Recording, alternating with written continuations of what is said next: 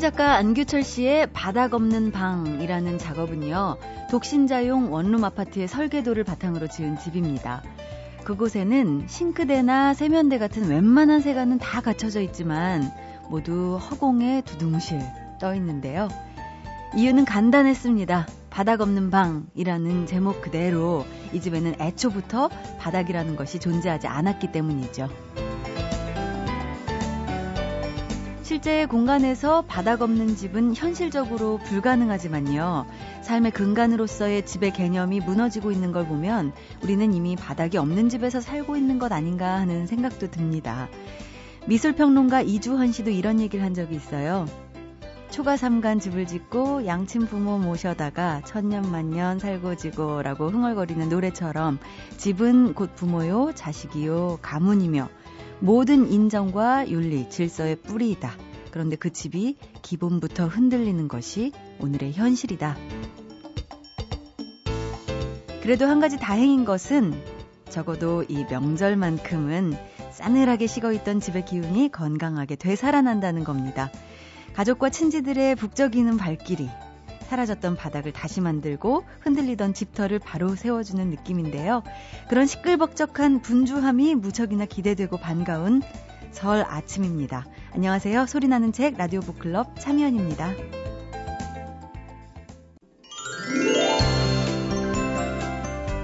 제가 아는 어떤 사람은요, 아이들에게 세뱃돈 대신 그 나이대에 맞는 책을 선물하겠다고 며칠 전부터 온라인 서점에서 책을 잔뜩 주문하던데요. 오늘 그 책을 받은 아이들은 아마도 자기네들끼리 모여 앉아서 각자 어떤 책을 받았는지 서로서로 바꿔보면서 책 얘기를 나누지 않을까요? 설날에도 좋은 대화거리를 선물하는 책들, 책마을 소식에서도 찾아보겠습니다. 오늘도 출판평론가 권태현 씨 나오셨습니다. 어서오세요. 예, 안녕하세요. 네. 나이가 드니까 세뱃돈 걱정에 설날이 달갑지 않다는 분들도 계시던데요. 권태현 씨도 세뱃돈 압박이 좀 심하신 편인가요? 뭐, 모든 압박은 자기가 그렇게 늦 느낀다고 생각할 때 커지고 예. 그렇지 않을 때는 적어집니다. 어, 별로 압박을 받으시지 않는다는 뜻으로 예. 생각해도 되겠네요. 근데 이제 저도 책 선물을 많이 하거든요. 네. 근데 아이들이 별로 안 좋아합니다. 왜요?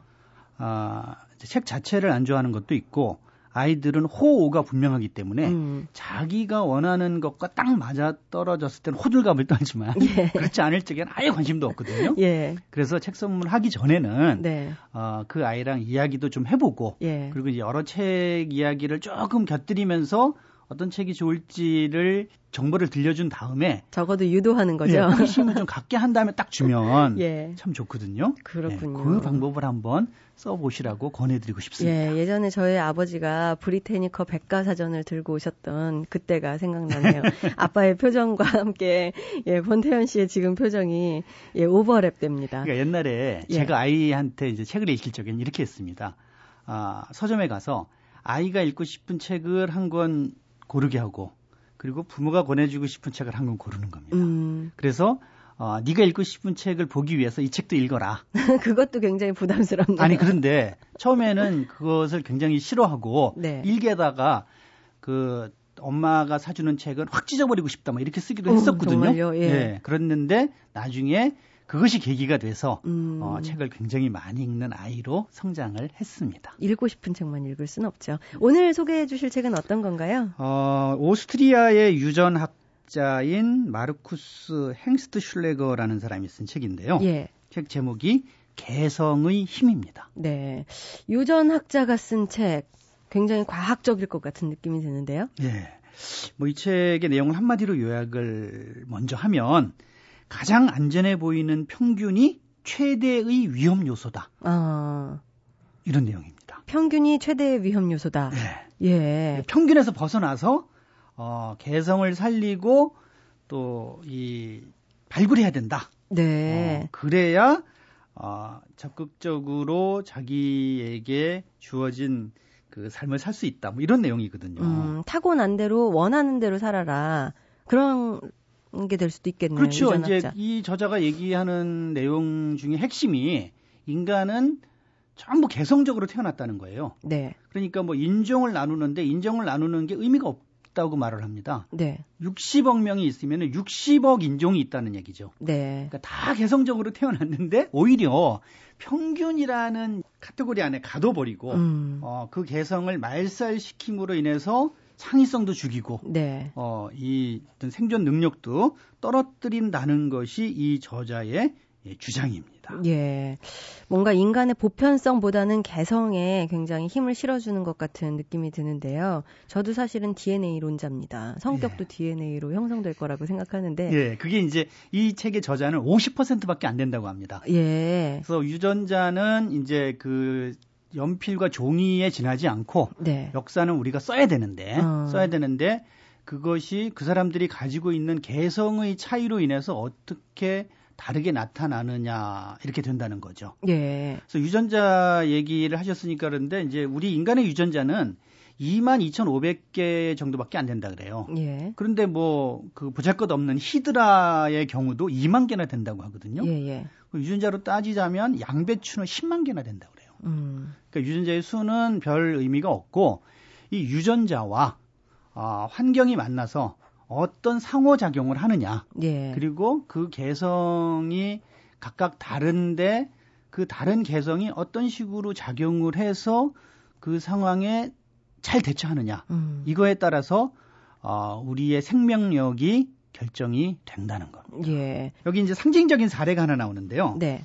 자작나무 나방은 음. 이흰 날개에 검은 반점이 있다고 합니다. 네. 그 이제 자작나무 줄기가 그렇게 돼 있기 때문에 예, 예. 거기에 붙으면은 천적인 새들이 못 음. 알아보고 못 잡아먹는 거죠. 예.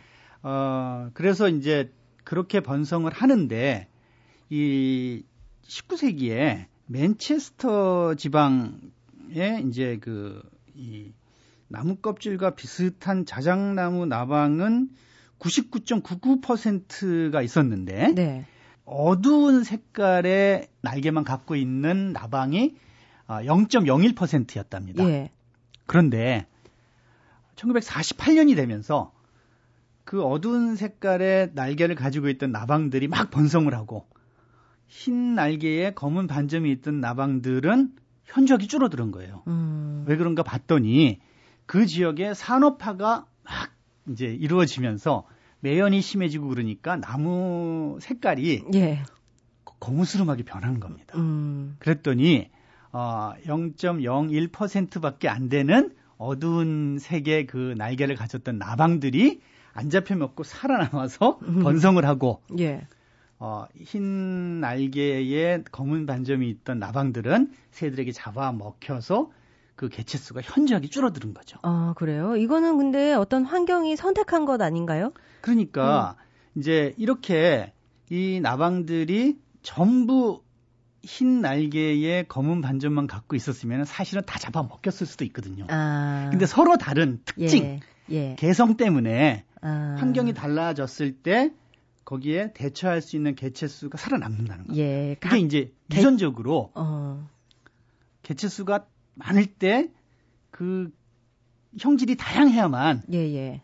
새로운 상황이 닥쳐도 거기에 대응해서 살아남을 수 있는 것들이 있고 그것이 또 다시 이제 번성을 한다는 거죠. 예, 각 개체별 조사가 아니라 한 종에 있어서 이런 특징을 갖는다 이런 연구 결과군요. 그런데 이제 또 시간 시간이 지나고 나서 60년대부터는 환경이 예. 좋아지니까 예, 예. 또 반, 또 반대로 역전이 됩니다. 예, 예. 네. 그러니까 이제 여기서 얘기하는 부분은 아, 우리가 옛날에 있었던 일이 계속 반복되기만 하면 예. 지금 가지고 있는 기질이나 형질로도 극복할 수 있다는 거죠. 음. 그런데 미래에 어떤 것이 닥칠지는 아무도 모른다는 겁니다. 예.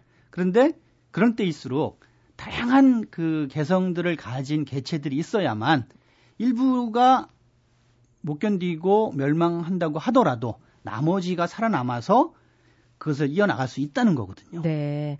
오늘 굉장히 이렇게 와닿는 느낌이 드는 게요. 오늘 설이잖아요. 네. 설에 빨리 왜 너는 어? 입사를 하지 않느냐, 왜 결혼을 하지 않느냐 이런 이야기를 하시는 분들께 그렇죠. 미래에 어떤 가능성을 갖고 있는지는 절대로 알 수 없다. 수 이거를 알려줄 수 있는 그런 책인 것 같습니다. 네. 오늘 평균에 맞추지 말아야 되고요. 예, 예. 어, 자기 길이 있고 더 특별한 사람을 만날 수 있는 예. 가능성이 열려 있는 겁니다. 예. 네. 오늘 희망을 갖고 어, 권 태현 씨 보내드리겠습니다. 마지막으로 인사를 오늘은 새해 복 많이 받으세요. 내지는 부자 되세요로 하겠습니다. 예, 새해 복 많이 받으시고 어, 자신만의 꿈을 꾸세요. 예. 베스트 원이 되려고 하지 마시고 예. 올리 원이 되십시오. 예, 고맙습니다. 예, 감사합니다. 잊혀질 뻔한 책, 묻혀질 뻔한 책을 소개해드리는 시간이죠. 뻔한 책. 이번 주에 소개해드릴 뻔한 책은 덕파인이라는 뉴욕 출신의 저널리스트가 쓴 굿바이 스바루입니다. 여기서 스바루는 덕파인이 13년간 타고 다녔던 자동차 이름이라고 하는데 그는 왜 자동차와 이별을 한 걸까요? 이 책을 펴낸 사계절 출판사의 진승우 씨의 설명으로 들어보시죠. 그 뉴욕 출신 저널리스트가 뉴멕시코 총구석에서 어, 외딴 농장에 정착을 해 환경 친화적인 삶을 실천을 하면서 에코 농장을 만들어가는 이야기를 담고 있습니다. 태양열을 이용을 해서 직접 전기를 만들고 또 염소도 길러서 직접 아이스크림 같은 것들을 만들어 먹으려고 또 노력을 하고 이런 모습을 보이고 있어요. 그 농장을 시작을 할 때 아무래도 경험이 없다 보니까 자충우돌 여러 가지 사건들이 벌어지는데요. 이 사건들에 대한 이야기들을 아주 재미있게 묘사를 해요. 가령 예를 들면 식용유를 가지고 차를 운전을 하기 위해서 자동차를 하나 구입을 해서 개조를 합니다. 패스트푸드점이나 이런 데서 폐식용유를 받아가지고 그걸 또 걸러서 자동차가 운전이 되는데 그러다 보니까 어, 시동을 딱 걸면 그 자동차 배기가스에서 막 치킨 냄새가 막 난다고 그러더라고요. 그래서 밥을 방금 먹었는데도 차를 타면 또 배가 고프다 막 이런 이야기도 나오고요. 실패하는 이야기들도 또 담고 있어서 친환경적으로 사는 게 얼마나 또 하나하나 실천해 나가는 게 힘든 일인지 진지한 고민이 담겨져 있는 책이라고 할 수 있죠. 뉴욕이라는 대도시에서 문명의 이기를 누리고 살던 사람이 어느 날 갑자기 낙향해서 모든 것을 다 간해수공업으로 해결하고 심지어는 친환경적인 삶을 살아간다.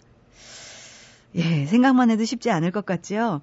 흔히 친환경적인 삶을 실천하는 이런 류의 책들은 뭔가 교훈적인 내용이 주가 되지만 굿바이 스바루는 좀 다릅니다. 저자가 경험하고 실천하는 생태학적인 삶들은요, 그야말로 무한도전에 나올 법한 유머 가득한 에피소드로 가득하거든요. 그 중에서 진승우 씨가 뽑은 가장 인상적인 에피소드 한 편 들어볼까요?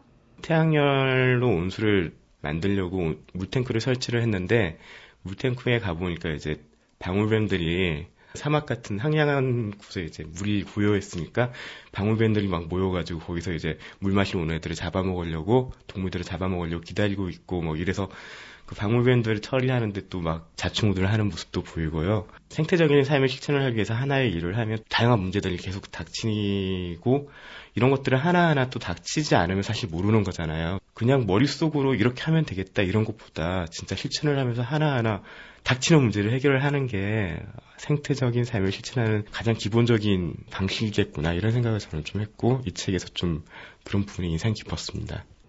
아이고 한숨이 저절로 나오죠. 태양열 온수를 만들려다가 졸지에 뱀과의 사투를 벌이고 정말 유한도, 무한도전의 유재석 씨, 박명수 씨가 따로 없는데요. 이렇게 매번 좌충우돌하면서도 생태학적 삶에 다가서려는 이 저자의 지칠 줄 모르는 열정, 그래도 참 대단하다는 생각이 듭니다.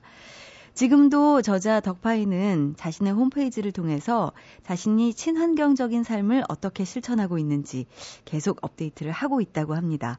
잦은 실수와 실패에도 불구하고 어, 지금도 계속되고 있는 그의 에코 농장 프로젝트에 박수를 보내면서 그가 Goodbye Subaru에서 전하고 있는 메시지 진승우 씨가 짚어드립니다. 폐식용유 1리터로 8km 정도를 운행을 할 수가 있다 그러더라고요. 운전을 튀김하고 남은 식용유 같은 걸 가지고 걸러가지고 자동차를 운전을 하게 만드는 게 미처 생각 못했던 것들을 좀 생각을 하게 하고요. 한국이랑 다른 상황에서 닥치는 에코 농장 만들어가는 과정이 되게 신선하게 느껴지기도 하고요. 환경 오염을 막는 여러 가지 실천들에 대한 이야기들은 많이 있는데요. 실제로 우리가 생활에서 그것들을 하나하나 실천하는 건 좀 어려운 일은 아닌데 약간 귀찮다고 해야 될까? 잘 안 되잖아요. 근데 그런 것 때문에 언제나 좀 고민을 많이 하시는 분들이라면 이 책을 읽고 픽 웃으면서 어 이렇게 특이한 환경에서도 이렇게 생태 에코 농장을 만들려고 노력을 하는데 우리도 조금만 더 노력을 하면 실천들을 할 수 있겠구나 어, 이렇게 생각을 하실 수 있을 것 같고요. 삶에 조금이라도 변화를 좀 가졌으면 좋겠다라고 생각하시는 분들에게 도움이 많이 될 것 같습니다. MBC 라디오 95.9 MBC 라디오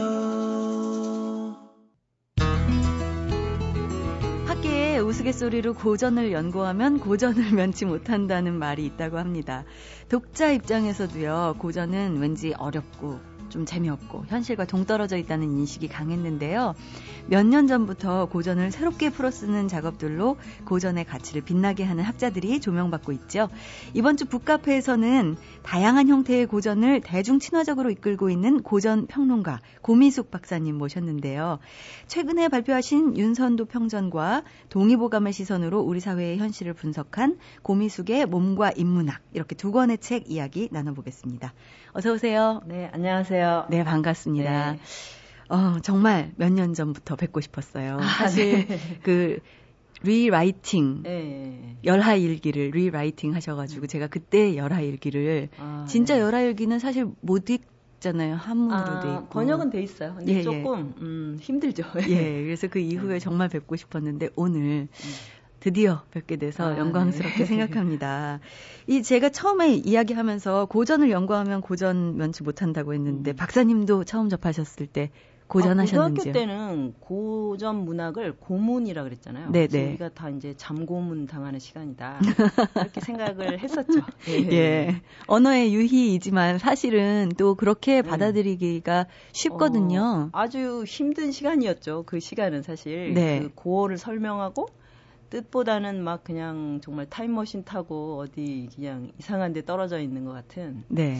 그런 시간을 저도 마찬가지로 보냈었어요. 아, 그러세요? 네. 그러다가 이 동양 고전에 심취하게 되신 어떤 특별한 계기가 아, 있었나요? 아, 그건 이제 제가 여러 책에서도 많이 말을 했는데 그 대학 4학년 때 이제 고전 문학 강의를 듣고 이제 그 번개처럼 이제 네. 저에게 그 고전 문학의 세계로 이렇게 이끌어준 선생님이 계셨어요. 아 그래요? 네, 정말 그 망치로 맞은 것 같은 그런 충격과 이제 환희 이런 어. 거를 그러니까 그런 게 있으니까 이제 정말 완전히 이제 그 고문이 아니라 그 즐거움으로 이제 받아들이게 된 거죠. 네, 누구에게나 그런 계기가 있는데 지금은 고민숙 박사님이 그런 역할을 해주고 아, 계신 것 같습니다. 예. 그래서 뭐 연구 모임 같은 것도 하고 계시죠? 저는 이제 공동체죠. 그러니까 아예 상과 지식이 일치하는 네. 예, 그런 이제 남산 아래 그런 지식인 공동체를 지금 한 십몇 년 동안 하고 있습니다. 네, 그럼 그곳에 찾아가서 이렇게 음. 연구하는 것도 강의도 듣고 어, 그럼요. 뭐 굉장히 많은 분들이 오셔요. 네. 네. 고전의 세계를 기꺼이 그 이제 괴로움을 즐거움으로 바꾸고자 하는 분들이 최근에 엄청 많이 늘어났어요. 아, 뭐 웹사이트 같은 것도 잘 아, 예, 홈페이지도 있고요. 가미당.com 이렇게 치시면 네. 예, 저희 그 하는 공부랑 정말 고전의 그 왁자지껄한 향연을 보실 수 있어요. 어, 한번 꼭 들어가 봐야 네, 되겠다는 네, 생각이 있습니다. 새해가 밝은 지 이제 한 달하고 열흘밖에 안 지났는데 박사님은 아, 책두 예. 권이 나왔습니다. 윤석도 아, 평전 그리고 예. 어, 다른 한 권은 고미숙의 몸과 인문학이라는 어, 이 두 권의 책인데요. 동의보감의 시선으로 사회 현상을 분석한 에세이 몸과 음, 음. 고미숙의 몸과 인문학 음. 그리고 윤선도 평전 사실 둘 다 얕은 책들이 아니잖아요. 그런데 어떻게 음. 이렇게 새해에 음. 두 권의 책이나 출간을 하게 되셨나요? 그거는 이제 예, 책이 나온 거는 타이밍이 맞았지만 네. 같은 시간에 쓴 건 아니고요. 네. 윤선도 평전은 제가 고전 시가 연구자일 때 그때 이제 기초 작업을 많이 해놨던 건데 굉장히 우여곡절을 거치다가 작년에 한겨레 출판사를 만나서 삼파 역할을 네. 하신 하게 하게 됐고 제일 처음에 쓰신 거라고요? 아주 오래 전에 썼어요. 예. 네. 그래서 이제 원래 작년에 나오는 건데 연말에 폭설 때문에 네. 뭐 퀵서비스랑 뭐 이 분들이 다 힘들어지셔 가지고 그래서 이제 또 어, 음. 1월에 나온 거예요. 네. 네. 그러니까 이것도 이제 저는 책에도 운명이 있다 이렇게 생각을 하는 건데 이제 그게 타이밍이 맞은 거지 뭐 제가 두 명의 아이를 한꺼번에 낳은 이런 건 아닙니다. 네. 예, 그렇군요. 사실 어떻게 이렇게 하셨나 하고 있었거든요. 이 고미숙 박사님께 공부의 시발점이 돼 주었던 고전 시가사의 대부 윤선도에 대한 음. 이야기부터 먼저 한번 해볼까 합니다. 윤선도의 인생 역정 자체가 한편의 드라마라고요. 네. 좀 소개해 주세요. 어, 그러니까 우리한테는 뭐 오우가나 어부사시사 같은 너무 네네. 아름답고 서정적인 시조를 남기신 분.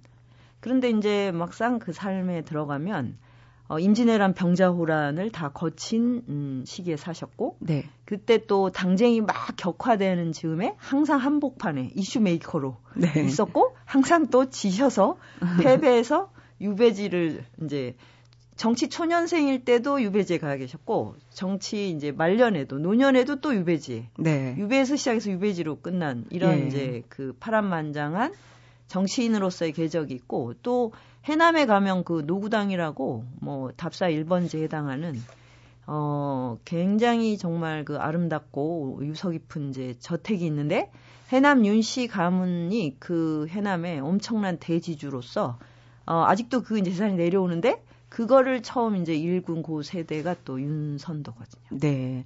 음, 뭐 귀양살이하고 정계 있었던 그런 시간들이 음. 계속해서 교차해서 나오던데 음. 사실은 귀향살이가 더 길죠. 어, 그러니까 뭐 정계 중앙 정계에서 뭘 이제 활동을 하려고 하면 그 이제 이분은 남인인데 이뭐 서인 정권, 북인 정권 있고 그러면 이제 상소를 올리는데 상소를 되게 격렬하게 올리셔요. 예, 예. 그러면 이제 예, 유배지를 가신 거야. 함경도로 갔다가 이제 남쪽 끝으로 갔다가 이렇게 굉장히 이제 힘든 시간인데 절대 이제 또 이렇게 지조나 뭐 이런 걸 바꾸질 않으셨어요. 네. 그런데 이제 그 보통 그런 경우에는 이제 뭐 굉장히 가난하고 이제 그래서 청렴 결백한 뭐 이런 이제 관리의 이미지 이런 네, 거잖아요. 네, 네. 근데 이제 또 해남하고 보길도에서는 완전히 제왕 노릇을 하셨거든요. 그 호사의 극치예요, 극치. 정말 인간이 어 이렇게 신선보다 더한 어이 즐거움을 누릴 수 있구나. 이런 걸 이제 완전 완벽하게 보여주신 분이라. 네. 그러니까 어 너무 이제 어지럽죠. 이, 이 따라가기가 이제 굉장히 힘들어요. 맞습니다. 네. 요즘 생각하면은 한마디로 마초 아닌가 하는 생각도 들어요. 그 상소문을 보면 아까 격렬하다고 표현해 네. 주셨는데 막 냉정하기도 하고 정말 피도 눈물도 음. 없는 그런 느낌인데 또 사실은 음유 시인으로 여태까지 알고 음. 있었단 말이에요. 오우가나 어부사시사 같은 거 보면 어 고민숙 박사님의 책을 읽으면서 알게 됐어요. 예, 근데 그때는 윤선도만 그런 게 아니고 상소문 자체가 상상 이상으로 격렬해요. 네. 인신 공격은 기본이고 예. 뭐 왕이나 뭐 중전 뭐 뭐 그뭐 뭐 왕후 뭐 이렇게 수렴청정하는 문정왕한테 얘기를 할 때도 뭐 그냥 거침이 없어요. 음. 그러니까 우리가 이제 사대부는 굉장히 온유도누한 어떤 윤리를 갖고 있으니까 굉장히 이렇게 두리뭉실하게 말했을 거라고 고정관념이 있잖아요. 네. 근데 상소문들은 정말 이거는 어 자신의 이념이자 당파의 생존이 걸려 있고 또 이제 나라의 미래가 걸려 있다 이렇게 생각하는 거라 물러서지 않고 음. 사관들의 논평도 어, 너무 어떨 때는 너무 잔인하다. 예. 어 인간에서 어떻게 이렇게 평가할 수 있지 이런 게 뭐 아주 수두룩합니다. 예. 예. 그렇지만 고산 시가 갖는 매력은 서정적이고 음유시인이고 음. 이렇잖아요. 고산 시가 갖는 또 매력은 어떤 걸까요? 그러니까 가장 중요한 건 한글을 창제하고 그러면 바로 일반인들이 한글을 이렇게 즐길 수 있는 게 아니에요. 네. 그러니까 뭐 뿌리가 뿌리 깊은 나무란 사극에도 왜 정기준하고 세종이 막 논쟁하잖아요. 네. 글을 쓰면 발견 발명하면 안 된다. 음. 글을 쓰고 싶어지고 하층민이 문장을 지으면 안 된다. 막 이런 거거든요. 네. 근데 이제 그 언어가 생겼어요. 언어를 표현할 수 있는. 그런데 거기에 감각이나 미의식을 담으려면 어떤 길이 있어야 돼요. 음. 그 길을 열어주는 게 이제 에, 국민 문학이라는 거죠. 네. 그러니까 에, 독일에선 괴테 뭐 이렇게. 네. 에, 그, 그래서 각 나라의 대표적인 그런 이제 문학인들이 있잖아요. 네. 그러면 조선어를 누가 가장 아름답게 써, 쓸 것인가? 이게 이제 관건인데 어, 송강정철하고 고산 윤선도가 이제 그런 역할을 하신 거죠. 네. 그래서 아, 한, 한글로도 이렇게 아름답고 유려하게 표현할 수 있구나. 음. 그거를 이제 그 길을 여신 거예요. 네. 본을 보여줬다고 이야기할 네. 수 있겠죠. 윤선도 평전 읽다 보면은 그 다양하고도 복합적인 면모의 매력을 느끼게 됩니다. 아마도 고민숙 박사님이 그렇게 의도를 갖고 써주신 건가요? 아니, 아니, 그거는 이제 그, 저, 당연히, 아, 어부사시사의 시인은 어떻게 살았을까? 네. 그런데 가봤더니 뭐, 이제 뭐, 대, CEO, 엄청난 음. CEO, 그 다음에 막 다혈질의 막이 정객, 뭐, 병자호란 때는 이제 군 군대를 일으켜서 가시거든요. 네. 가다가 돌아와서 또 보길도에 이렇게 또 정착하고 막 너무 다이나믹한데 그 사람이 원래 그렇게 굉장히 어떻게 보면 모순적이고 그렇게 역동적으로 사는 게 아닌가. 음. 그러니까 우리는 서정 시인은 굉장히 서정적으로 살았을 거라는 거. 네. 근데 서정적으로 살면 서정이 안 나오죠. 네. 어떤 이제 그런 파토스가 있어야 서정이 나오잖아요. 네, 네. 이제 그런 걸 다시 한번 배우게 된 거죠. 어, 그럼 인간 고산의 진면목은 네. 정말 지금 그 상황을 아주 치열하게 살았다 뭐 이렇게 네, 보시면 매 순간 겁니까? 매 순간 치열하셨어요. 예, 그런 것 같습니다. 또 이 고민숙의 몸과 인문학 을 읽다 보면은 여러 가지 이 윤선도 평전에서 느낄 수 없었던 또또 네. 또 다른 세상이 펼쳐지더라고요. 오늘은 음력 1월 1일 설인데요. 계산년 새해가 본격적으로 시작된 건데 계산년은 운기상 어떤 해인지 먼저 여쭤보고. 아, 예. 그러니까 이제 화기운이 좀 음, 화기운이 주도하는 해거든요. 예. 그러니까 5년 전에 무자년도 화기운인데 그때는 화기운이 치성해서 예. 이제 불이 많이 났어요. 네. 올해는 뭐 그 정도는 아닌데 이제 크고 작은 불이 계속 일어나고 남대문도 그때였죠. 남대문. 예, 남대문도 예. 타고 촛불 집회도 많이 있고 예. 뭐 이제 근데 올해는 그렇게까지는 아닌데 이제 그래서 제가 올해 그 영화 타워라는 영화가 어 나왔다 해서 깜짝 놀랐죠. 네. 그게 불 영화잖아요. 네. 예. 그래서 아마 이제 그어좀 뜨거운 하기운이 지배하는 해가 될 텐데 보통 입춘부터 시작이라고 합니다. 네. 입춘 지났잖아요. 네. 그러니까 예. 이제 올해는 입춘 다음에 이제 구정이 온 거죠. 예, 예. 사실 새해가 되면 사람들은 토정 비결도 보고 올해 내 운세는 어떻게 될까 음. 사주 팔자도 보게 되고 뭐 그러는데 박사님께서는 사주 명리학도 공부하셔서 이번에 내신 이 고미숙의 몸과 인문학에도 이 사주 명리학에 관한 글을 쓰셨더라고요. 예. 좀, 몸과 네. 운명 네. 이렇게 쓰셨죠. 어 물론 그렇게 말씀하시겠죠. 사, 사람에게는 사주팔자가 있다, 운명이 있다. 기본적으로 그 운명의 리듬이 정해져야 태어나요. 예. 그러니까 있다 없다 고민하실 게 없고 있다. 예, 이렇게 리듬이 있어요. 가는 길이. 근데 그것이 이렇게 정해져 있는 게 리듬은 움직이잖아요. 네. 그러니까 내가 그 운을 움직일 수 있어요. 그래서 운명인 음. 거예요. 그러니까 모든 게 정해져 있으면 사나 마나죠. 네. 하나도 정해져 있지 않아도 살 수 없죠. 음. 그래서 이제 이 우연과 필연이 교차하는 거 그게 운명입니다. 어느 정도의 길 정도는 음. 이렇게 되어 있지만 내가 어느 정도 확실하게 바꿀 수 있는. 어, 그러니까 그거를 몸으로 할수 있어요. 몸으로요. 몸이 다 다르잖아요. 네. 그 외모만이 아니라 뭐 뼈, 뼈대, 뭐 그 뭐 살집, 뭐 이렇게 사이즈가 우리는 팔등신 이런 것만 하는데 손가락 사이즈, 뭐 발 이거 다 다르잖아요. 네, 네. 그러니까 이게 기본적으로 뭐가 세팅이 된 거죠. 음. 그러니까 이 몸이 이제 내가 펼쳐갈 운명의 리듬이다. 그 조건에서 이제 여러 가지 변수가 있는 거죠. 네. 네. 어, 동의보감 3부작의 막내격인 책이 음, 이 음, 음, 음. 고미숙의 몸과 인문학인데요. 흔히 이 동의보감 하면은 의서, 허준이 쓴 의서로만 알고 있습니다. 그런데 이 박사님 글을 읽다 보면은 의서 이상의 가치를 갖고 있는 어떤 네. 생명의 이야기다 이렇게 네. 써주셨는데요. 네. 그래서 제가 이제 처음 리라이팅한 게 동의보감, 몸과 우주 그리고 삶의 비전을 찾아서 좀 긴데 네. 동감 비전이라고 그냥 줄여서 얘기하거든요. 네. 그러니까 의학만 있으면 저 같은 비전공자가 읽기가 힘들겠죠. 네. 예. 그런데 이제 저도 의학선 줄 알고 들어갔더니 우주 창조에서부터 어, 생명 탄생의 이야기에서 시작을 해서 사람이 어떻게 이런 몸을 가지게 되는가.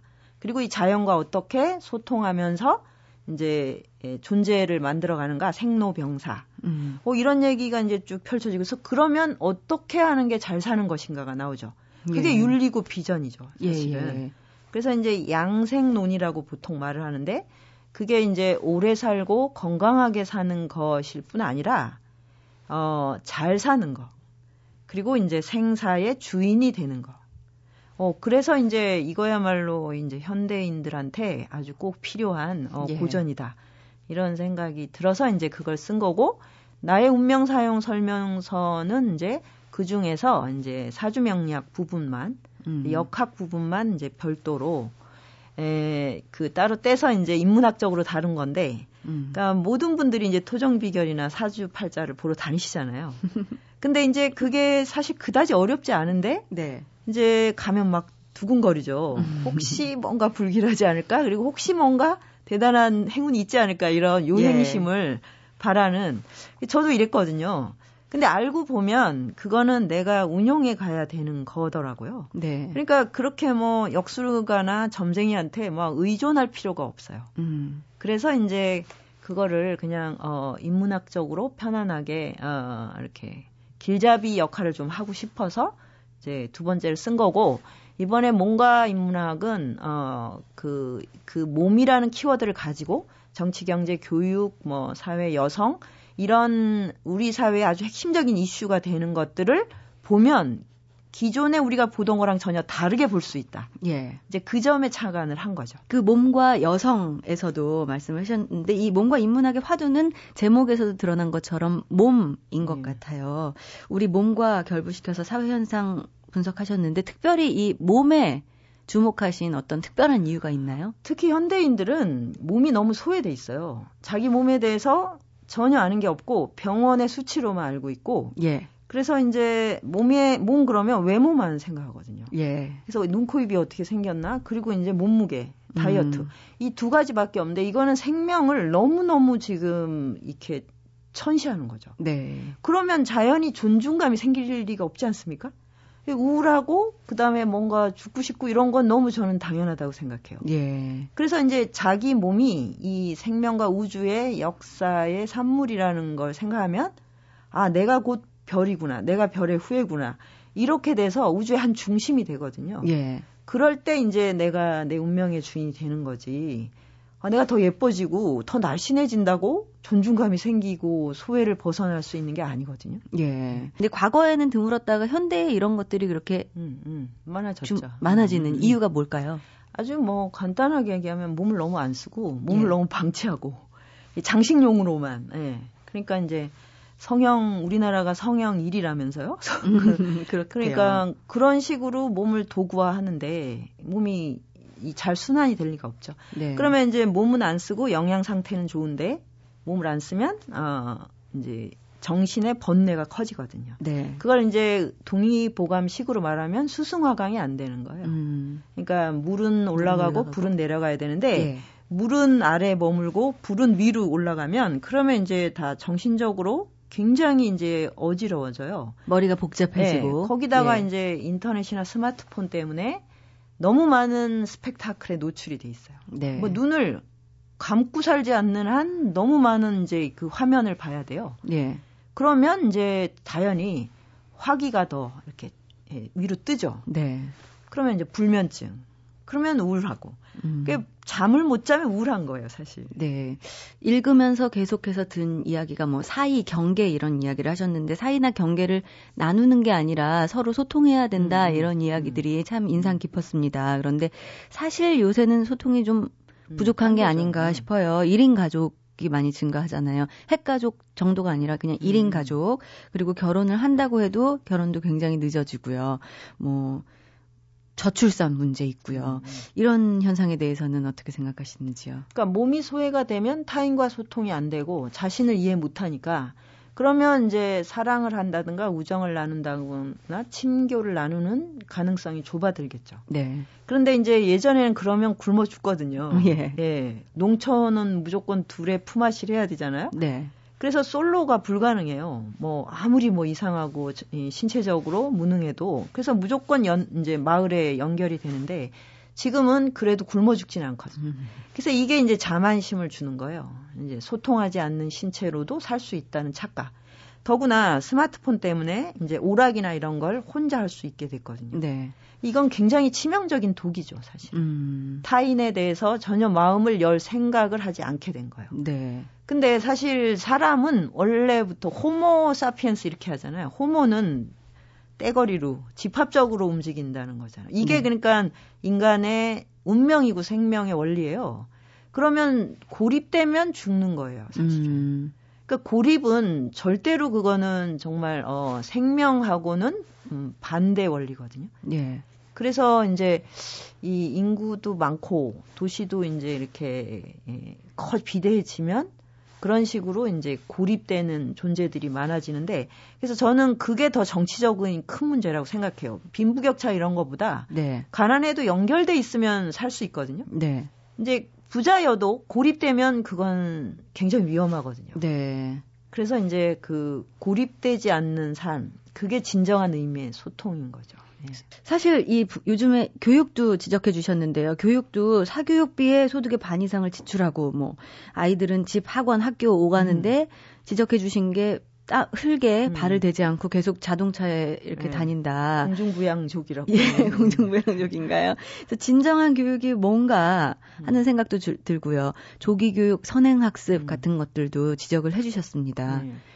그러니까 선행학습은 굉장히 비겁한 짓이라고 누군가 정의를 했대요. 비겁한 왜냐하면 선생님을 무시하는 거잖아요. 그러니까 선행학습 조기 교육을 하면 예. 에, 스승과 친구를 존중하고 사랑한다는 능력을 잃어버려요. 음. 그러니까 이제 부모님들이 그걸 놓치시거든요. 그러니까 제일 소중한 어떤 이 신체적 능력, 사람을과 접속하는 능력인데 그러려면 상대를 존중하는 능력을 배워야 되거든요. 배워야 예. 돼요, 이거는. 예. 그런데 선행 학습을 해 버리면 교실에 가서 선생님을 무시하는 감정부터 생기겠죠. 그 시간이 너무 지루할 거고 그걸 못하는 친구를 보면 경멸하게 되겠죠. 왜 사람이 감정을 경멸하고 무시하고 지루해하는 것부터 배워야 되는가? 음. 그러면 이 저기 조기 교육이 많아질수록 그다음에 이제 사교육비가 많아질수록 우리나라 10대는 20살 대학에 갈 때까지 남을 무시하는 것만 감정적 회로로 갖게 돼요. 예. 안 그런가요? 어떻게 그렇네요. 누군가를 존중하죠? 그리고 교실에서 재미를 느끼는 순간이 없어요. 이건 뭐냐면 지적인 즐거움이 뭔지 모르는 그런 아주 기형화가 되는 거예요. 예. 이게 진짜 의미의 이제 정말 장애죠, 장애. 예. 예. 그러면 이런 감정을 가진 사람이 어 20대 이후에 그 어떤 기업이든 이런 이제 경제 현장에 나타나서 타인과 공감하고 리더십을 키울 수 있나요? 우리는 음. 절대로 나를 경멸하는 사람을 존중하는 법은 없어요. 그죠? 예, 예. 아무리 잘나고 아무리 아름다워도. 예. 그죠? 근데 왜 나는 타인에게 그거부터 하는 게 당연하다고 생각할까요? 음. 그러면서 이제 외롭다 그러죠. 아무도 이해해 주지 않는다. 그럼 저는 그렇게 말해요. 단 한 번도 내가 남을 이해하려고 해본 적은 있냐고. 음. 나는 남의 상처를 이해하려고 해본 적이 없으면서 본인의 트라우마는 너무나 그 대단한 것처럼. 네. 그 저는 이런 상태로는 어, 교육에 어떤 출구도 없다고 생각합니다. 음, 예. 그것이 반복되는 그런 음, 상황만 음. 나을 뿐이다. 마지막으로 이 몸과 인문학의 맨 마지막 장 이야기를 꼭 한번 듣고 싶은데요. 내가 사랑하는 고전들이라는 제목으로 국민숙 박사님께서 사랑하는 고전들의 목록이 첨부되어 있더라고요. 뭐 임꺽정, 동의보감, 열아일기 뭐 이 세 작품은 고민숙 박사님이 음. 책을 통해서 재해석하신 네네. 거지만 아큐정전은 네. 조금 의외였어요. 음, 음. 루시는 제가 오래전부터 사실 이제 공부를 하고 있는데 네. 동아시아에서는 뭐 아직 그 100년 동안 루신을 넘는 작가가 나오지 못했다고 저는 생각이 들거든요. 네. 근데 충분히 이제 독자들과 만나지 못했고 예. 그래서 이제 저의 스승 삼아 이제 계속 공부하는 중이라 네. 아, 언젠가는 이제 그 또 책으로 만나게 될 것 같습니다. 어, 그러면 다음 책은 루신에 관한 책이 될 거다 뭐 이렇게 생각해도 되나요? 아, 지금 준비하고 계신 책이 있습니까? 지금 쓰고 있는 책은 연안과 다산의 라이벌 평전. 그거는 어. 이제 올 여름에 나올 겁니다. 예, 예 그것도 그 다음, 기대가 됩니다. 예, 그거 아주 재밌어요. 그 네. 너무 두 사람이 스타일이 달라서 네. 이렇게 딱 데뷔를 하면 와 세상에 이런 천재 이렇게 개성 있는 천재가 한 시대에 있었다니 예, 예. 정말 어 전 매일매일 감격하면서 쓰고 있어요. 그렇겠네요. 네. 지적인 그 즐거움이라는 게 여기까지 다 전해지는 것 네, 네. 같습니다. 네. 시간이 아쉽지만 이 음. 계사년 새해 아침이니까 고민숙 박사님의 덕담을 한번 좀 듣고 싶습니다. 네, 뭐 제가 책에서도 늘 말씀드리지만 성공이란 자기 삶의 주인이 될 수 있는 거. 네. 자기가 어떤 조건에 있든 그 다음에 이제 자기 운명의 진정한 주인이 된다면 뭐 내가 어떤 것들을 이루지 못한다고 해도 그 삶은 충분히 이 북두칠성처럼 빛날 수 있다는 거를 에, 저도 늘 확인하고 또 글로써도 어, 독자 여러분께 꼭 전달해 드리고 싶어요. 네. 고 박사님도 올 한 해 정말 자기 인생의 주인으로서 네. 예. 즐기시기 바랍니다. 예, 예. 네. 예, 오늘 북카페에서는 윤선도 평장과 함께 동의보감의 시선으로 오늘날의 사회 현상을 분석한 책 고미숙의 몸과 인문학을 발표한 고전평론가 고미숙 박사님과 함께했습니다. 오늘 고맙습니다. 네, 감사합니다. 사실 설문조사를 해보면 명절이 좋다는 사람 별로 없습니다. 차례 준비도 버겁고 나가야 하는 돈도 많고 오랜만에 만나는 친척들도 좀 부담스러워서 연휴 내내 쉬고 싶다는 생각이 더 간절하다고들 하죠.